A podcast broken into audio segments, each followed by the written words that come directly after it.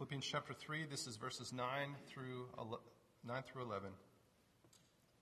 And to be found in him, not having a righteousness of my own that comes from the law, but that which comes through faith in Christ, the righteousness from God that depends on faith, that I may know him in the power of his resurrection, and may share his sufferings, becoming like him in his death that by any means possible I may attain the resurrection from the dead. This is God's inspired word for us this morning. Please be seated. This morning we're going to focus specifically on, on really just two of these verses, verse 10 and 11, that I may know him and the power of his resurrection. Now, what does it mean to know him? Well, as far as we can tell, Paul's first encounter with Jesus was on the road to Damascus. And before he had met Jesus on the road, Paul did not have any first hand experience with him, although he did know some things about him. He knew about Jesus from his followers, from men like Stephen, whom he had heard give a passionate defense of Christ before an angry mob and then be stoned to death. He had met other believers and he had thought that they were either deceivers or that they had been deceived themselves into believing this heresy that, that there could be, that this man was the Son of God. But after Paul met Jesus for himself, after he encountered Jesus personally, his life was never the same again. See, Paul went from knowing of Jesus to knowing Jesus. And there's a big difference between knowing about God, knowing about Christ, and knowing Christ. And really, this is true with anyone. You know, one is, is, is just knowing some facts about a person, and the other one is having a relationship with somebody. You know, I know a lot about my favorite athletes and, and, and, musicians and even some of my favorite celebrity pastors, but if you, had ta- if you would talk to any of those people and ask them, hey, what do you think of Dan? They would say, never heard the guy. I never met him. You know, this year is the 500th anniversary of the Reformation, which began in Wittenberg by Martin Luther. And now I've, I've, I've read a lot about Martin Luther. I've taken classes on Martin Luther. I've read his writings. I've seen, watched films about him. But I don't actually have a relationship with Martin Luther because um, he's been dead for like a long time. Uh, 460 something years. He's been dead. I, I don't have that relationship with him. I don't know him, although I know an awful lot about him, and you'll probably be hearing an awful lot about him this coming month as we near this 500th anniversary. Knowing someone personally requires spending time together. Relationships can't be forced. The most important thing is the time that we spend together. In, in the church, and, and maybe even myself, if we, if we look at what we do, we, we often do a better job of presenting some facts and some information about Jesus and some information about God than we do in actually presenting the Lord. You know, I can share Bible stories and the commandments and the catechism questions, and, and we can go through um, all these different things. And back when, you know, nearly 30 years ago when I was in Sunday school, we had the, like the, the flannel board. Did you ever have that? Where they would move the characters on over and you know take the sheep up into the ark, and um, they never had the people floating in the water next to the ark, but they had all the rest of the stuff. You know, it's it's possible to know a whole lot about the Bible, and it's possible to know a whole lot about Jesus, but to not actually know Him, and to not actually have that relationship with Him. And it's possible even to believe that we have a relationship with the Lord and to not actually have one. See, Paul here says, that I may know him. He wants to know Christ personally, not just to know a bunch of things about him. He wants to, to know him, to, to know everything about him. The power of the resurrection, to share in his sufferings. And as I read this, I've kind of, what, what came to my mind was, was the wedding vows that we say. You know, what does someone typically promise at a wedding.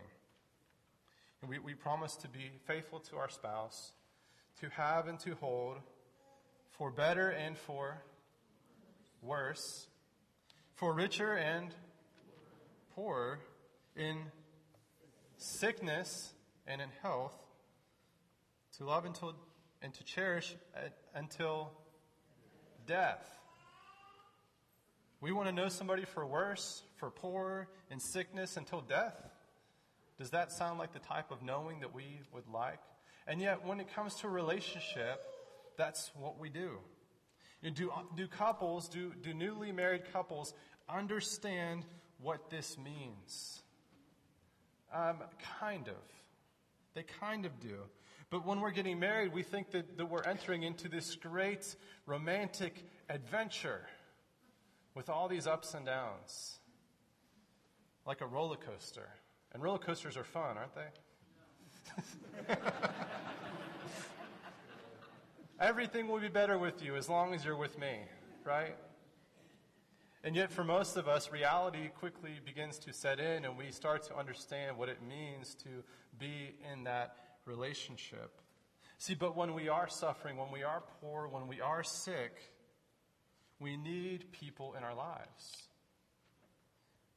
When someone we love is suffering, when someone we love is poor, when someone we love is sick, then we long to suffer with them. We want to know them and their suffering. And that's what it means to know someone, to, to love someone. And that is the relationship that Paul here is longing for. And we long to know people in all their skills and all their strengths, but also in all their flaws and all their faults to be with them through it all. And that's the relationship that Paul wants with Jesus to someone to come alongside of him in that way. And relationships are deep. Relationships that are deep will not only endure through hardship, but they will grow through it. They won't just endure, but they'll grow through hardship. He says, Paul says to, about Jesus, I want to know you in your suffering. I want to fellowship with you, to share in your suffering with you. Just like when a friend or a loved one is suffering, we want to share it with them. We want to be there with them in those dark and trying moments. Suffering causes shallow relationships to fail, but it allows deep relationships to grow. So these are the moments that can either make us or break us. And relationships that can endure through suffering are relationships that last and they grow deeper than others. In the parable of the sower, the parable of the soils, Jesus gives us the illustration of what does true faith look like. And faith isn't just someone who politely listens to the word and, and doesn't do anything about it. It isn't, it isn't someone that immediately springs up and, and goes all gung ho about faith and has no root. It's not something that's hindered by the cares of the world. It's not something that, that is uh, easily dissuaded, but it's a faith that has roots.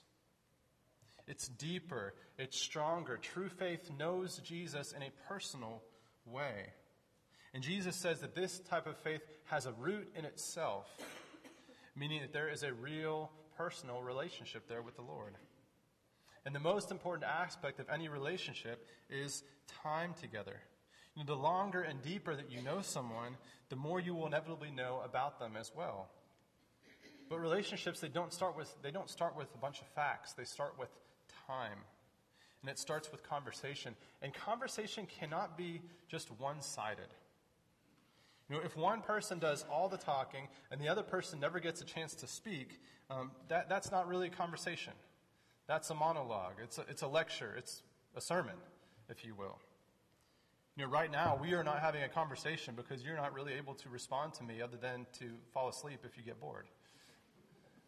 But to have a conversation is to, to back and forth, to, to, to speak, and to be given the opportunity to listen. To cultivate, to grow, to deepen in our relationship with the Lord, we must be willing to spend time with Him. And not only spend time with Him, but to have those conversations with Him not just to go to him in our times of need and not just to, to go to him when, when, we, when we need something from him or, or when we get a bad prognosis or when we have some crisis happening in our lives.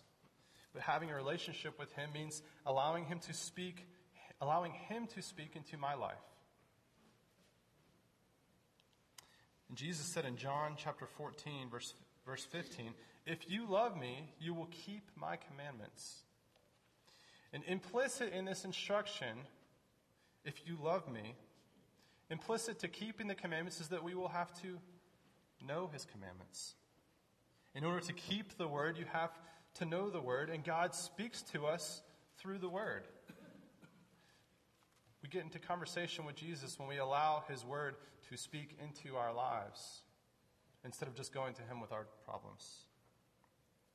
And there, when we have that relationship we, with Him, we have freedom. There is a great deal of freedom that we have in close relationships. And we have the freedom to be open and honest about ourselves.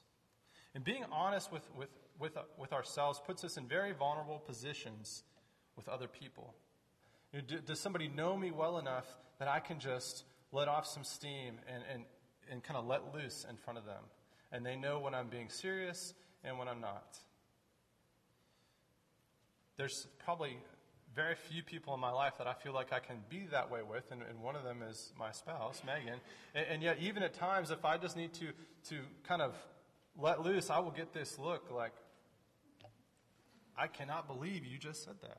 I cannot believe you just you are thinking that. But as we come into a relationship with somebody, we understand that they're not really thinking that way. That they need to to be vulnerable and to be open with somebody. You know, we just got one of those uh, pressure cooker Instapot, you know, things at our house. And we learned very quickly that in order to actually get the things out of the pot, you have to slowly let out the steam so that it just doesn't like explode on you. And, and in order to even to let out the steam, you have to like roll your sleeve down. You have to put on a um, like a, an oven mitt, and then you have to turn this little thing. And, and, and what do we see? Psh, comes out until finally everything is gone and the pressure has been released, and we can actually open it up and enjoy the things that have been cooked inside of it. Does somebody know me enough? Can they handle my steam? Can I handle someone else? Do they know me well enough to be tender and patient at times, and at other times to push and to challenge? Will they use what you say in moments of vulnerability against you later on for their own advantage to make themselves feel better? Will the relationship, is the relationship strong enough that it can survive when one party lets the other party down? Or was it just shallow and superficial? Now, this is the type of relationship that we, that Paul and, and we long to have with the Lord. Can we be open about who we are? Do we understand that the Lord is this way, that, that we can know Him in a way that we go to Him in all of our struggles and our, our frustrations? Do we allow Him to speak the truth into our lives, sometimes in gentle ways and sometimes in more harsh ways, as we need it to happen? Do we allow people to speak the truth to us? See, Megan can say things to me that nobody else can say to me. See, if you said it, that's, that's, that's wrong. But if she says it, because she knows me, she's built up that relationship with me. You know, people don't know, don't care what you know until they know that you care. You have to earn the right to be heard in a relationship. And to have a relationship with Christ is to be known by Christ and to know the power of Christ and the same power that was at work in his resurrection is what we see here. He works that in us. See in Romans 6:13 he says, "Don't present your members to sin as instruments for unrighteousness, but present yourselves to God as those who've been brought from death to life, and your members to God as instruments for righteousness."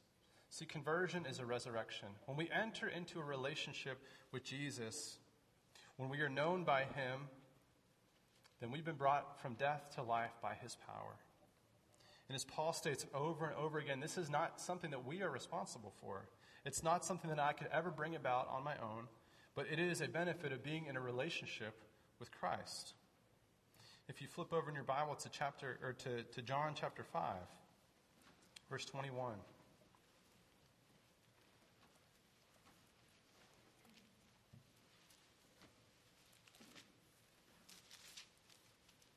John 5:21 and this is 21 through 24.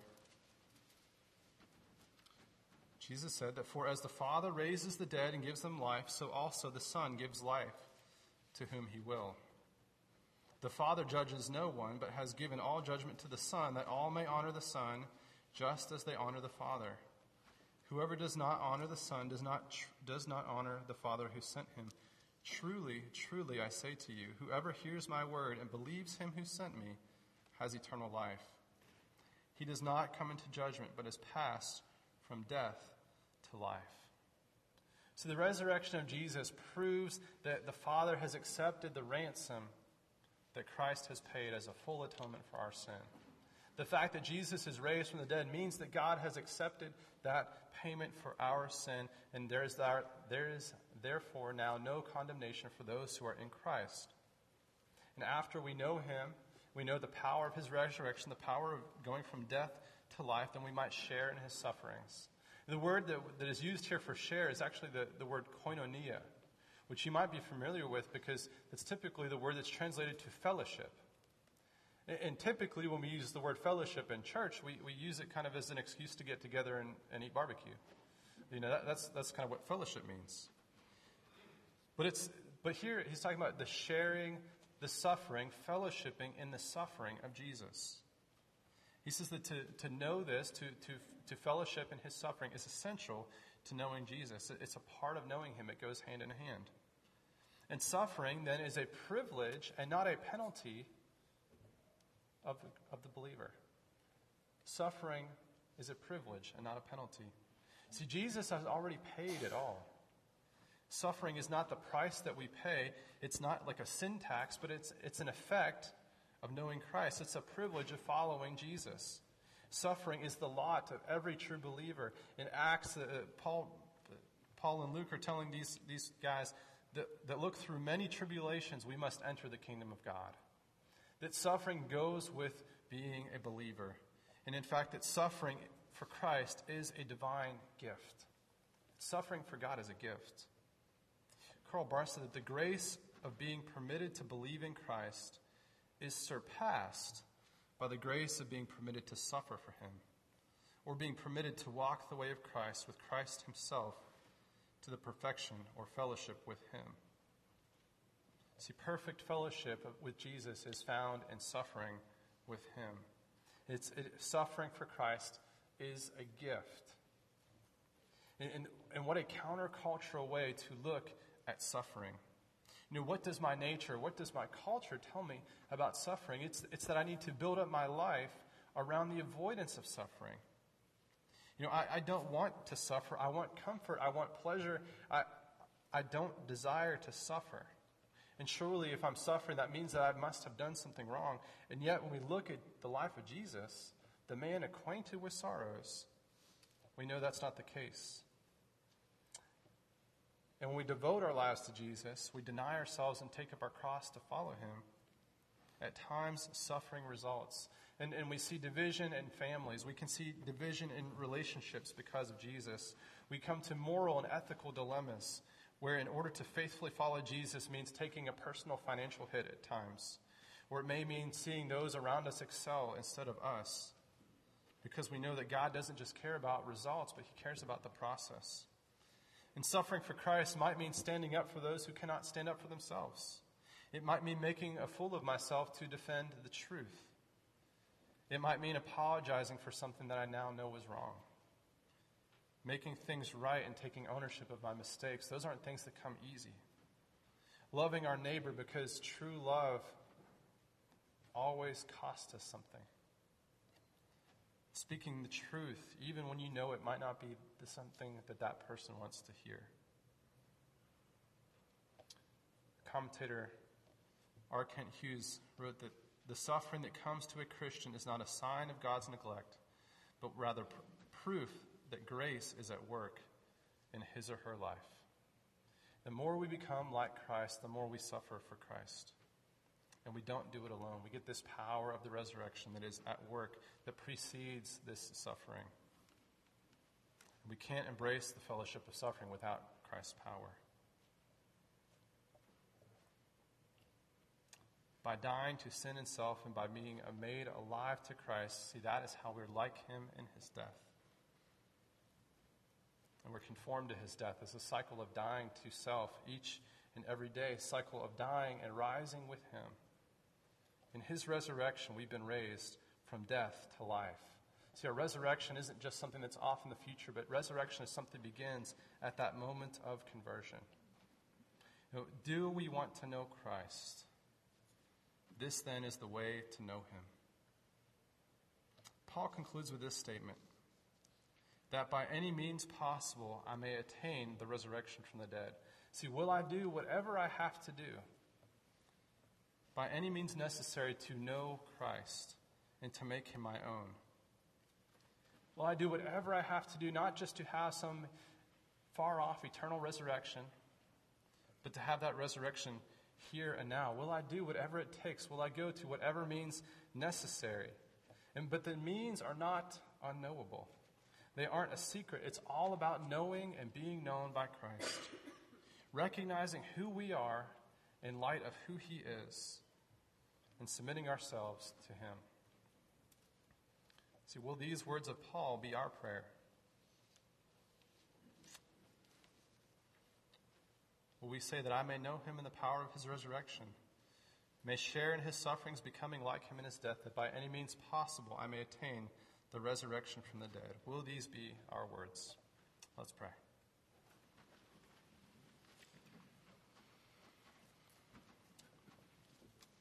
Father God, we come to you and, and with a recognition, Lord, that, that sometimes we, we might know an awful lot about you, Lord, with, maybe without knowing you. But I, I might know a lot more than, than, a, than a relationship would suggest. And, and Lord, we, we long to have that deep relationship, to share in your sufferings, to share in the power of the resurrection. Lord, we want to be brought from death to life, but it's only through that relationship with you. Lord, I pray that you would open our hearts that you might speak to us. Lord, that our conversations would not be one sided, that they, they would not come infrequently, that they would not come only in our moments of trouble, but Lord, that we would go to you often, that we would come to you and desire to know you and not just know about you. Lord, and that you would be at work in our lives this day, we pray in Jesus' name.